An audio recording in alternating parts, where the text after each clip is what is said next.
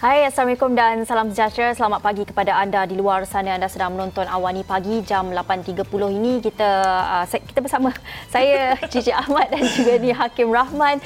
Ingat dan, lagi nama. dan uh, kita pada jam ini macam biasa akan membawakan isu-isu semasa hmm. dan uh, perkara-perkara yang uh, kita boleh membincangkan bersama tetamu yang Untuk kita jemput. ya, betul. Dan ini uh, kalau kita lihat memiliki cahaya mata, uh, kalau kita tengok memberikan pengalaman berbeza untuk setiap individu. Uh, begitu juga dengan proses kehamilan yang kita tahu selain perubahan bentuk badan dan hormon tempoh kehamilan juga uh, merupakan saat yang cukup fragile. Hakim, hmm, apa komen rasa... Hakim? Uh, ini satu perkara yang lelaki kena biasakan lah. Hmm. Uh, tetapi mungkin uh, lelaki dia macam skeptikal ataupun seksis pula bunyi. Tapi hmm. kita semua perlu mengetahui bahawa proses Betul. kehamilan itu uh, pasti satu saat yang uh, ada yang rasa indah, ada yang rasa tak merasai hmm. uh, keindahan hamil tu. Tapi uh, apabila Gigi sebut mengenai satu tempoh yang fragile ini sebenarnya uh, Contohnya lah wanita apabila uh, mereka hamil mereka mungkin memiliki uh, kadar kandungan gula yang tinggi uh, semasa tempoh kehamilan sehingga mungkin boleh menyebabkan diabetes. Hmm. Uh, tetapi persoalannya adakah kadar gula yang tinggi ataupun kadar gula dalam darah yang tinggi ini sewaktu hamil itu dapat mempengaruhi bayi hmm. dan adakah uh, kadar itu hanya seketika ketika tempoh uh, 9 bulan hamil hmm. selepas dah bersalin kemudian tiada. Uh, tapi kita tak tahu benda itu dan sebab itu kita nak bercakap lanjut mengenai perkara ini uh, bersama dengan tetamu kita. Hari ini kita uh, seperti biasa kembali hmm. dalam segmen uh, Dr. Budak uh, bersama melalui Skype ketika ini adalah Dr. Said Abdul Khalik Said Abdul Hamid pakar pediatrik neonatologi Universiti Islam Antarabangsa Malaysia dan juga panel drbudak.com. Assalamualaikum Dr. Said, selamat pagi. Apa khabar? Waalaikumsalam. Waalaikumsalam. Terima kasih Hakim dan Gigi. Ya, dah lama kita tak jumpa Dr. Said ni. Uh, Dr. Said apa khabar di sana? Baik-baik saja? Oh, baik Alhamdulillah. Okey. Kita nak teruskan dengan persoalan mengenai uh, ibu, bayi uh, dan juga diabetes dan uh, ramai juga mempersoalkan atau menta- me, uh, bertanyakan adakah uh, bayi juga berisiko sekiranya ibu mempunyai uh, diabetes itu soalan yang utama kita pada hari ini. Puncanya? Hmm. Ya, ya, ya. ya. Uh, Gigi dan Hakim. Uh, sebelum saya mula, saya, saya sangat berminat dengan segmen yang dibuat oleh Hakim tadi. Bagaimana proses kehamilan dan proses yang susah. Dan Allah pun sebut kan, uh, ibu ni wahnan ala wahnin atas kesusahan dan demi kesusahan kan. So, proses kehamilan ni memang proses yang bagi saya sangat complicated lah. Saya sangat sebut pada pesakit, pada pada junior-junior saya kan. Uh, kalau mengandung ni, uh, lelaki yang kena mengandung, saya rasa manusia ni dah pupus lama lah. Tapi saya nak cakap pasal, nak cakap pasal diabetes. Saya nak cakap pasal diabetes pada ibu-ibu ni. Kesan pada bayi sebenarnya banyak. Eh. Bayi boleh ada kesan uh, sebelum proses kelahiran itu sendiri. Maksudnya dalam proses daripada dia mula conception uh-huh. sampai dia jadi bayi, boleh ada masalah. Malah masa proses kelahiran sendiri boleh ada komplikasi. Dan selepas kelahiran juga boleh ada komplikasi. Banyak komplikasi yang saya akan listkan sebentar lagi. Tapi saya nak cerita sikit basic dia. Hmm. Kenapa dia bermasalah? Kenapa dia bermasalah? Sebabnya uh, saya tak ada dia punya data exactly. Tetapi dari sudut pemerhatian kita, kita nampak lebih ramai ibu yang mengandung yang ada diabetes ni. Jumlah dia secara kasar di Malaysia jumlahnya makin naik. Makin meningkat jumlah pesakit ibu mengandung dengan kecil manis yang perlu kita buat blood sugar profile di klinik-klinik jumlahnya ada dalam dalam jumlah yang trend yang menaik. Itu satu benda yang kita kita kita perasan. Okey adakah dia bermasalah? Dia sangat bermasalah sebenarnya lebih ada banyak masalah boleh timbul. Kenapa masalah boleh berlaku? Sebab gula gula daripada ibu kandungan gula dalam darah ibu dia boleh merentasi dia boleh cross placenta. Hmm. ibu ke bayi dalam. Sebab eh, kandungan atau paras gula ibu, dia akan beri kesan direct kepada bayi. Gula ibu tinggi, gula bayi pun akan tinggi. Gula ibu rendah, uh, uh, bayi bayi uh, gula bayi pun akan rendah. Masalah dia adalah, kita tahu gula boleh cross pergi ke bayi. Masalahnya, untuk mengawal kandungan gula itu, tubuh kita menghasilkan hormon seperti insulin dan glukagon. Hmm. Hormon-hormon ini tidak boleh merentasi plasenta gula boleh pergi pada bayi tapi hormon untuk kawal gula itu tidak boleh pergi kepada bayi. So, hormon-hormon ini bayi perlu keluarkan sendiri. Hmm. Kan, maknanya bila gula ibu tinggi dapat bayi, gula dalam bayi tinggi, itu menghasilkan hormon sendiri. Masalah dia timbul ialah apabila kelenjar yang mengeluarkan uh, hormon-hormon ini, hormon glukagon, hormon uh, insulin, kelenjar yang keluarkan hormon ini, dia hanya berfungsi sekitar umur 6 ke 8 minggu. So sebelum umur 6 ke 8 minggu bayi dalam kandungan, gula yang tinggi itu, bayi tak dapat kawal. Bayi tak dapat kawal. So this kita panggil unopposed hyperglycemia. Kandungan gula yang tinggi, tetapi bayi tidak mampu kawal kandungan gula itu, Oh, keadaan ini adalah keadaan yang berbahaya kepada bayi yang boleh menyebabkan therapeutic effect. Dia boleh memberikan, dia boleh menyebabkan kecacatan serius kepada bayi. Ya, dia boleh menyebabkan ya. uh, keguguran. Dia hmm. boleh menyebabkan uh, pem- proses pembentukan tulang yang bermasalah. Kita panggil uh, sacral agency. Eh. Hmm. Dia punya tulang pinggul tu tidak terbentuk dengan baik. Ya, Malah ya, dia menyebabkan masalah jantung. Eh. Uh, ventricular septal defect. Eh. Jantung berlubang uh, boleh menyebabkan transposition of great artery dia punya uh, saluran arteri keluar daripada jantung itu dia terbalik. Ini tak terbanyak komplikasi yang boleh jadi yeah. disebabkan oleh oleh isu uh, outflow hyperglycemia. Gula tinggi tapi bayi tak mampu nak nak kontrol, tak mampu nak kawal kandungan gula itu. Sebab Dr. Said. Ada umur yeah. bahaya saya. Dr. Said, kalau begitu, uh, adakah ini bermakna ibu hamil ataupun uh, mereka sedang uh, hamil lah kan? uh, perlu mengubah diet ataupun makanan mereka hmm. sebab kadang-kadang saya tak tahulah tapi pengalaman rakan-rakan apabila isteri hamil ni uh, mengidam nak makan tu nak makan ini. Ya, dia berbalik, jadi balik pada soalan hakim tadi. Apa puncanya mungkin? uh, apa punca? Tak boleh ke ibu kawal? Adakah ini bermakna ibu perlu uh, ketika hamil perlu kawal kandungan gula uh, ataupun uh, ubah diet pemakanan mereka? Tapi itulah hormon pula. Rasa craving macam-macam. Hmm. bagaimana doktor? Okey saya bukan orang yang terbaik untuk bagi nasihat pada ibu. Eh. Saya boleh bagi nasihat pada untuk bayi tapi saya bukan terbaik untuk bagi nasihat pada ibu. Cuma apa yang saya boleh bagi tahu adalah sangat penting untuk ibu kawal kandungan pemakanan dia. Sebabnya kalau kandungan gula yang tinggi dan menyebabkan gula yang tinggi dan beri masalah kepada kepada bayi. Apa yang saya pesan? Ibu-ibu yang ada kencing manis, memang ada diabetes daripada awal. Sebelum mencuba untuk hamil, selama dua bulan sepatutnya dia kena kawal kandungan gula dia. Hmm. Maknanya, saya ulang eh, ibu yang memang ada kencing manis, uh-huh. dua bulan sebelum mencuba hamil, dia sepatutnya sudah mula mengawal kandungan gula dia dengan lebih baik. Hmm. Bukan dah mengandung baru kawal. Sebab orang-orang biasa tahu dia mengandung bila umur dah mungkin uh, umur bayi mungkin dah 8 minggu hmm. baru tahu dia mengandung kan. So sepatutnya sebelum cuba untuk hamil mereka dah kawal ibu-ibu yang bakal-bakal ibu yang yang pernah ada sejarah gestational diabetes mellitus dapat diabetes ketika hmm. mengandung sebelum mencuba untuk hamil mereka kena kawal kandungan gula mereka ibu-ibu yang dalam keluarganya ada sejarah diabetes mereka perlu kawal kandungan gula sebelum daripada mula mencuba untuk hamil hmm. sebab apa sebab kadang-kadang bila bila ibu-ibu umur 8 minggu baby baru tahu uh, mereka mengandung, masa tu dah banyak komplikasi berjadi pada bayi. Mm-hmm. Sebab itu, kawalan gula ni dia kena bermula sebelum cuba untuk jadi hamil lagi. Dia kena bermula awal. Yang tu yang yang yang itu, yang itu yang pentingnya penting family yang planning, Dr. Said. Ya. Family planning betul betul betul betul. Ya, Dr. Said, kalau kita lihat uh, macam Dr. Said cakap uh, perlu ada kawalan pemakanan bagi mereka yang ada sejarah diabetes ataupun mungkin tengah berusaha untuk mendapatkan anak. Uh, tapi kalau uh, mereka ni uh, dah hamil dan juga disahkan ada diabetes, uh, apa mungkin tanda-tanda, adakah kita boleh lihat ada tanda-tanda tu? Uh, dan juga apa rawatan susulan uh, mengenai perkara itu? Okay, alright. So again, uh, saya bukan terbaik untuk bercakap mengenai ibu. Eh.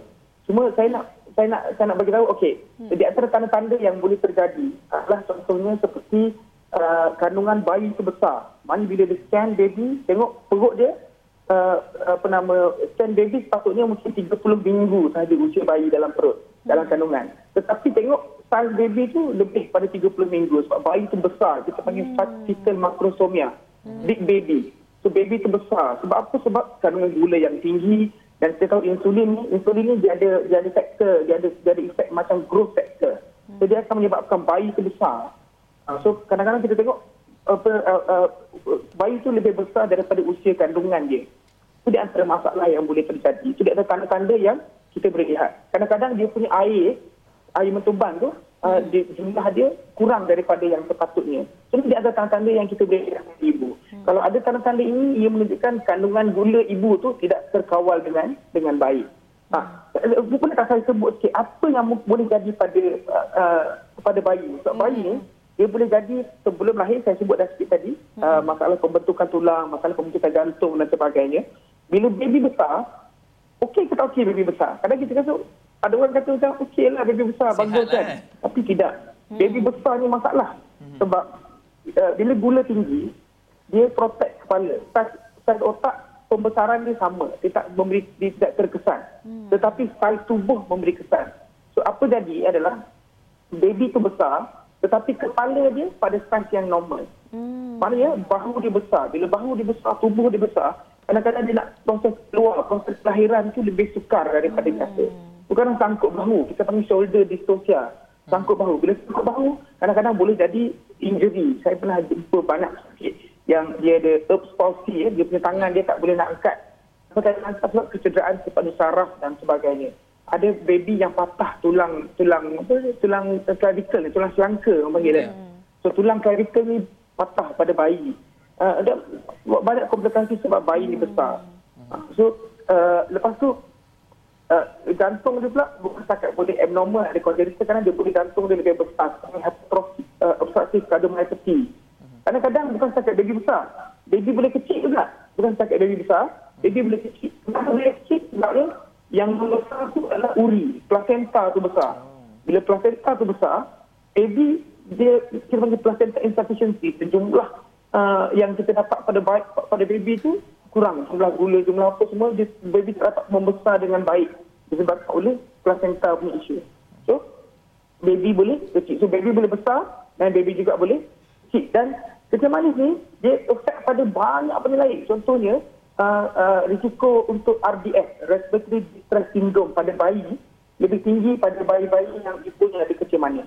Uh, maknanya baby kadang perlu bantuan pernafasan, kita perlu bagi uh, apa nama protector dan sebagainya. So, kadang ada bayi yang memerlukan bantuan mesin, uh, uh, penafas dengan mesin sebab ibunya uh, kecil manis. Bukan setakat itu, eh. Yeah. Satu lagi benda saya sebut tadi, uh-huh. baby hasilkan insulin kan. Uh-huh. So gula gula ibu tinggi, gula tu masuk ke baby, baby terpaksa hasilkan insulin.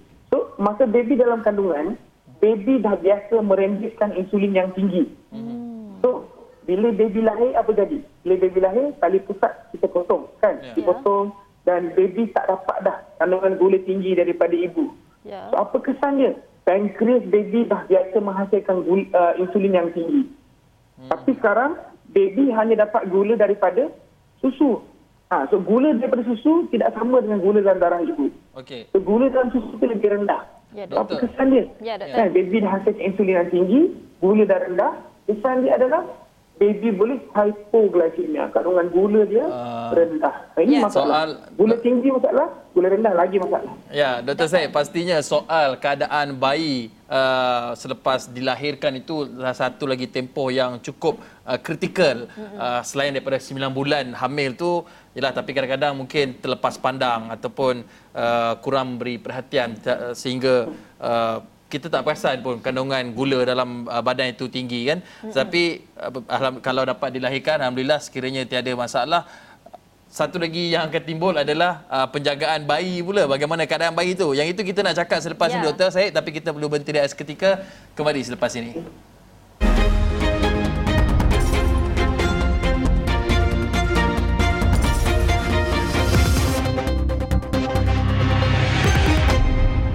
Bertemu lagi dalam awal ni pagi kita masih membincangkan mengenai ibu diabetes dan uh, bayi berisiko dan uh, kita dah bercerita mengenai punca dan apa itu uh, adakah ia beri ataupun pengaruhi bayi yang akan dilahirkan.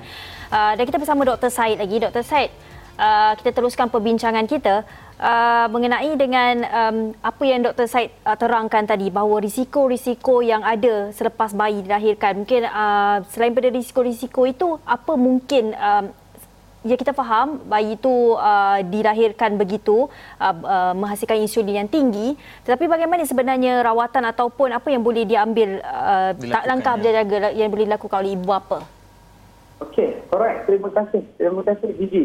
Okey Uh, yang pertama macam saya sebut tadi yang pertama dia, dia, dia pengawalan dia kena bermula sebelum cuba untuk sebelum cuba untuk hamil. Itu yang pertama macam mana pun perlu sebelum sebelum sebelum cuba untuk hamil kena kawal gula yang kedua saya nak sebut ibu-ibu ni kadang-kadang kan dia, dia kan dia ada kalau ada kecemasan kot diabetes ibu-ibu ni dia perlu datang untuk cek kita punya BXT blood sugar profile dia cek gula kandungan gula empat kali sehari saya tahu ada ibu-ibu yang mana satu atau dua hari sebelum tak BST saja dia kawal gula tu.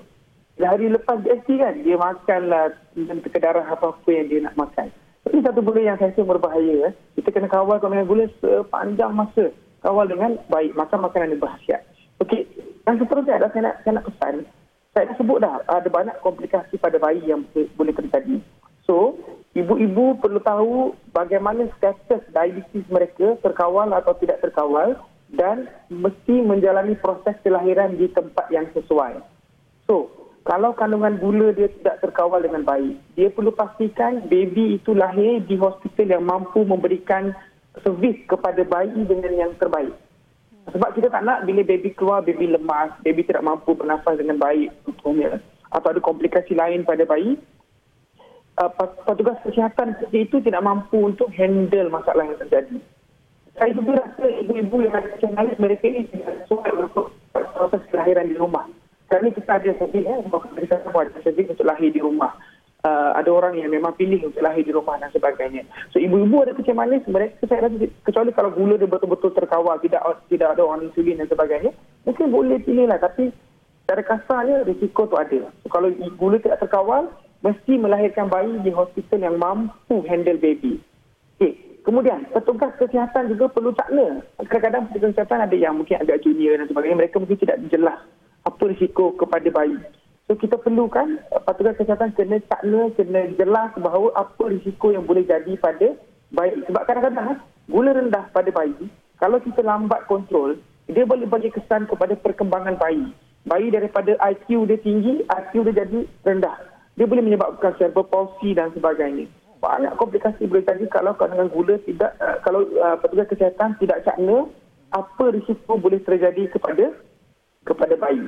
Kemudian kita pula okey antara benda yang saya rasa baik eh uh, saya pernah present uh, mengenai ini. Contohnya kita uh, di, uh, di kalangan orang Islam kita buat tahnik. Tahnik kan maknanya kita uh, Nabi atas kita, kita ambil kurma sikit kita kunyah dan kemudian kita bagi sedikit manisan daripada kurma itu kepada bayi. Hmm. Mana saya rasa tahnik ini di antara di antara benda yang baik kepada bayi ya. Sebab kita bagi kandungan gula yang lebih sedikit ketika bayi mula-mula lahir. So, tahnik ini walaupun dia sunnah tapi dia sunnah yang saya rasa baik. Kita boleh amalkan dan dia ada benefit dari sudut perubatan. Hmm. Sebab uh, uh, kita tahu kurma ni dia fruktos. Eh. So dia, dia uh, boleh bantu bayi. So tahnik di antara benda yang baik. Kemudian bayi yang uh, ibu yang kandungan gula dia tidak terkawal baby atau atau ibu yang on insulin eh, masa dia mengandung dia on insulin. So bayi-bayi ini memang kebanyakannya memang perlu masuk ke ward untuk pemerhatian. Ibu-ibu pun kalau kalau gula tak terkawal, so kalau bayi kena masuk ward jangan marahlah doktor-doktor ni. Kita kita masuk ward bukan untuk kita, kita masuk ward untuk pastikan bayi sihat. Ha, so baby-baby ni kadang dia perlu masuk ke ward dan kita akan buat pemerhatian. Kita akan cek kandungan gula dia, kita kadang-kadang kita kena bagi uh, jumlah gula daripada air dan yang lebih tinggi. Kita kena pastikan kandungan gula dia baik dengan uh, improve dengan cepat. Sebab so, saya sebutlah, kalau kandungan gula dia rendah, isunya adalah kembangan otak. Sebab tubuh kita, kalau gula rendah, tubuh boleh hasilkan uh, ketone, boleh hasilkan daripada ambil gula, ambil gula daripada glycogen, ambil gula daripada protein, ambil gula daripada lemak dan sebagainya. Ya. Tetapi otak kita hanya menggunakan gula daripada glukos sahaja ketone, glycogen semua tidak boleh digunakan di di otak. Otak kita hanya perlu glukos saja. Hmm. Sebab itu kalau kandungan gula yang rendah, glukos rendah, isunya adalah perkembangan otak. Sebab itu bayi-bayi ini perlu dapat pemerhatian, perlu dapat pemerhatian yang baik dan perlu diberikan rawatan yang uh, sepatutnya pada kadar yang yang yang cepat. Ya. Itu antara benda yang saya rasa penting ya, untuk bagaimana kita kawal bayi-bayi dan sebagainya. Jadi ada banyak benda lain yang kita akan buat. Kita betul, akan ya. kadang-kadang ya. kalau gula tak terkawal, kita kena cek jantung baby ada masalah jantung tak jantung ada jantung berlubang atau tak ada ada Betul bahagian saya, ya. jantung yang bengkak uh, kita kena tengok dia punya tulang-tulang dia tulang pinggul dan sebagainya kadang-kadang bayi yang tulang pinggul dia tak terbentuk dengan baik saya jumpa banyak juga dia punya kadang kaki dia tidak tidak terbentuk dengan baik uh, bayi-bayi ni kadang dia tidak boleh kaki bawah bawah pinggul dia tak boleh gerak. So kaki dia tak boleh gerak dengan baik. Dia memang sampai besar memang yeah. faulty lah. Tak boleh gerak kaki Dr. dia. Syed, itu Dan ada yang perlu Ha. Dr. Syed, itu antara keadaan uh, bayi tersebut lah. Tapi uh, kita ada uh, beberapa minit lagi. Yang pertamanya, uh, seawal usia berapa bulan untuk uh, ibu bapa ataupun uh, petugas kesihatan dapat mengesan uh, kejanggalan pada bayi yang dilahirkan ini uh, dan uh, apa mungkin langkah yang boleh hmm. diambil oleh ibu bapa selain daripada satu kena pastikan kadar gula tu uh, rendahlah sebelum uh, merancang untuk uh, hamil. Hmm. Tetapi kadang-kadang mungkin ada yang ketika hamil barulah dia dapat uh, kandungan gula tu yang yang apa yang tinggi dalam badan. Jadi apa yang boleh mereka lakukan? Pertama, uh, apa yang rawatan seawal usia berapa kepada bayi dan uh, sewaktu ibu mengandung apa yang mereka boleh lakukan? Seawal minggu berapa ibu bapa boleh mengesahkan masalah? Hmm. Yeah. Uh, uh, uh, uh, bayi. Kita yeah. boleh mengesahkan masalah. Tapi kita boleh mengesahkan masalah sebelum lahir je. Oh. Kalau ada masalah pada kaki dan sebagainya, sebelum lahir pun kita tahu dah baby ada masalah. Hmm. Cuma cuma tak tak semua hospital menyediakan servis hitomaternal ni untuk kita panggil detail scan. Eh. Detail scan dia tengok betul-betul bayi ni dalam perut ni, apa isunya dan sebagainya, ada masalah tak. Kat Malaysia tak tak semua hospital mampu beri servis ni. Hmm. So, saya rasa ibu yang ada kesemaan ini sepatutnya dapatkan hikmat detail scan. Detail untuk tengok scan. pada ada kecacatan tak pada bayi. At least kita boleh prepare dan sebagainya. So sebelum mengandung kita dah tahu. Kemudian masa proses kelahiran pun kita dah boleh tahu kalau ada masalah. Sebab kalau baby susah nak keluar, kadang-kadang dia terpaksa Mak Mac Roberts punya, dia terpaksa pusingkan baby untuk keluarkan bahu dan sebagainya. So masa proses kelahiran tu kita, kita dah boleh nampak dah. Kadang bayi dia tak angkat tangan dia. Sebelah tangan dia dia tak angkat. Sebelah tangan dia gerak macam biasa. Sebelah tangan ni dia tak, dia tak angkat tangan dia. Sebab mungkin ada patah tulang tulang klavikal dia. Ataupun mungkin ada saraf dia ada tertekan atau ada cross injury pada saraf dia dan sebagainya. Injury itu boleh injury yang sementara, boleh injury yang kekal. Kalau injury kekal tu masalah kita, dia jadi Earth palsy kita panggil, dia tak boleh angkat tangan dia. Dan itu di atas kita boleh nampak. Kadang-kadang baby ni, bila dia ada RDS, Respiratory Distress Syndrome, mereka tidak mampu bernafas dengan baik. Dia nafas laju, dia ada bunyi grunting. Dia, uh, uh, itu. Hmm. Dan bila lahir kita boleh nampak kaki dia macam mana. Pembentukan kaki dia macam mana. Dia boleh angkat kaki dua-dua macam biasa atau tak. Dia boleh kawal dia punya, apa, macam mana dia punya, uh, apa nama, kita panel tone dia. Uh, apa uh, tempat keluar uh, najis tu boleh dikawal atau tak. Muscle dia bagus atau tak bagus. Kita boleh tengok benda-benda macam tu. So seawal kelahiran itu kita dah boleh tahu baby ada masalah atau tidak. Dan benda tu yang kita kena perhatikan sampai sampai uh, sampai baby besar sedikit lah. Nah dan kadang-kadang kita memang kena kalau gula baby yang gula rendah ni kita kena buat scan kepala dia dan kita akan perhati. Macam saya ada bayi baru-baru ni. Mm-hmm. kita memang akan uh, walaupun baby itu dah discharge dengan baik tapi kita still akan monitor perkembangan pembesaran baby tu. Dia punya neurodevelopmental kita. Check dia punya dia, dia, dia mampu buat dia mampu duduk mampu jalan mampu cakap tak. Sampai umur paling kurang 2 tahun kita akan monitor dia. Uh, dalam uh, klinik dan sebagainya kita akan check baby punya perkembangan otak dia bagus ke atau tidak bagus. Itu tidak benda yang saya rasa. Uh, ya. penting lah Hmm. Doktor, ya. Yeah. Okey, jadi uh, kalau kita melihat juga banyak sebenarnya per, uh, perkara uh, yang perlu dititik beratkan oleh ibu bapa bila mereka mengandung, uh, bila ibu itu mengandung dan membawa diabetes dan uh, seterusnya melahirkan uh, bayi yang mempunyai diabetes juga. Dan apa yang doktor cakapkan itu pastinya adalah satu langkah awal, satu perkara yang uh, perlu dititik beratkan kerana penyakit diabetes ni pada bayi biasanya menjadi pembunuh manusia untuk menjadi untuk uh, mendapatkan uh, gaya hidup sihat dan sebagainya. Okey. Ya, doktor, pesanan ringkas. Betul. Sangat ringkas. 30 saat saja kepada ibu-ibu ataupun wanita di luar sana yang merancang untuk uh, hamil. Okay, pesanan ringkas yang pertama, ibu yang ada kisah manis kawal gula sebelum mula hamil. Ibu-ibu yang ada sejarah gestational diabetes mellitus ibu-ibu yang ada keluarga yang ada kesan manis kawal sebelum mula hamil. Dan ibu-ibu juga saya nasihatkan tolong berlaku jujur. Maknanya kalau gula tak terkawal, bagi tahu doktor, saya tak mampu kawal pemakanan. So berlaku jujur. Bila kita berlaku jujur, baru petugas kesihatan mampu untuk bantu ibu-ibu dengan lebih baik. So berlaku jujur dan dan uh, yang yang yang terakhir adalah jangan marah-marah. Sebab kadang-kadang ada ibu yang anak kena masuk buat, dia marah doktor. Banyak kali cucuk cek gula, uh, kesian baby menangis kan, dia marah doktor. Kesian, kita kena marah kan. Kita bukan nak seksa bayi tu. Tapi kita nak bantu baby supaya kita nak pastikan perkembangan dia baik, dia punya uh, otak dia pun cemerlang dan dia mampu jadi uh, insan yang memberi uh, uh, impak positif kepada ummah dan kepada negara kita. Ya, InsyaAllah itu, itu yang kita harapkan hmm. dan yang uh, peranan ibu bapa itu sangat penting uh, untuk mereka menentukan hmm. masa depan uh, bayi yang bakal dilahirkan itu sehat atau tidak sehat. Kita hanya mampu berusaha yang seterusnya kita serahkan kepada uh, hmm. yang Esa baik. Terima kasih Dr. Syed Abdul Khalik Syed Abdul Hamid pakar pediatrik neonatologi UIAM dan juga panel drbudak.com uh, berkongsi uh, berkenaan dengan isu uh, hmm diabetes ketika diabetes. kehamilan. Ya. Baik, Dan, sekian saja. Itu saja? Ya, itu saja dari kami berdua. Saya Jiji Ahmad. Saya Kian Rahman. Jumpa lagi. Bye.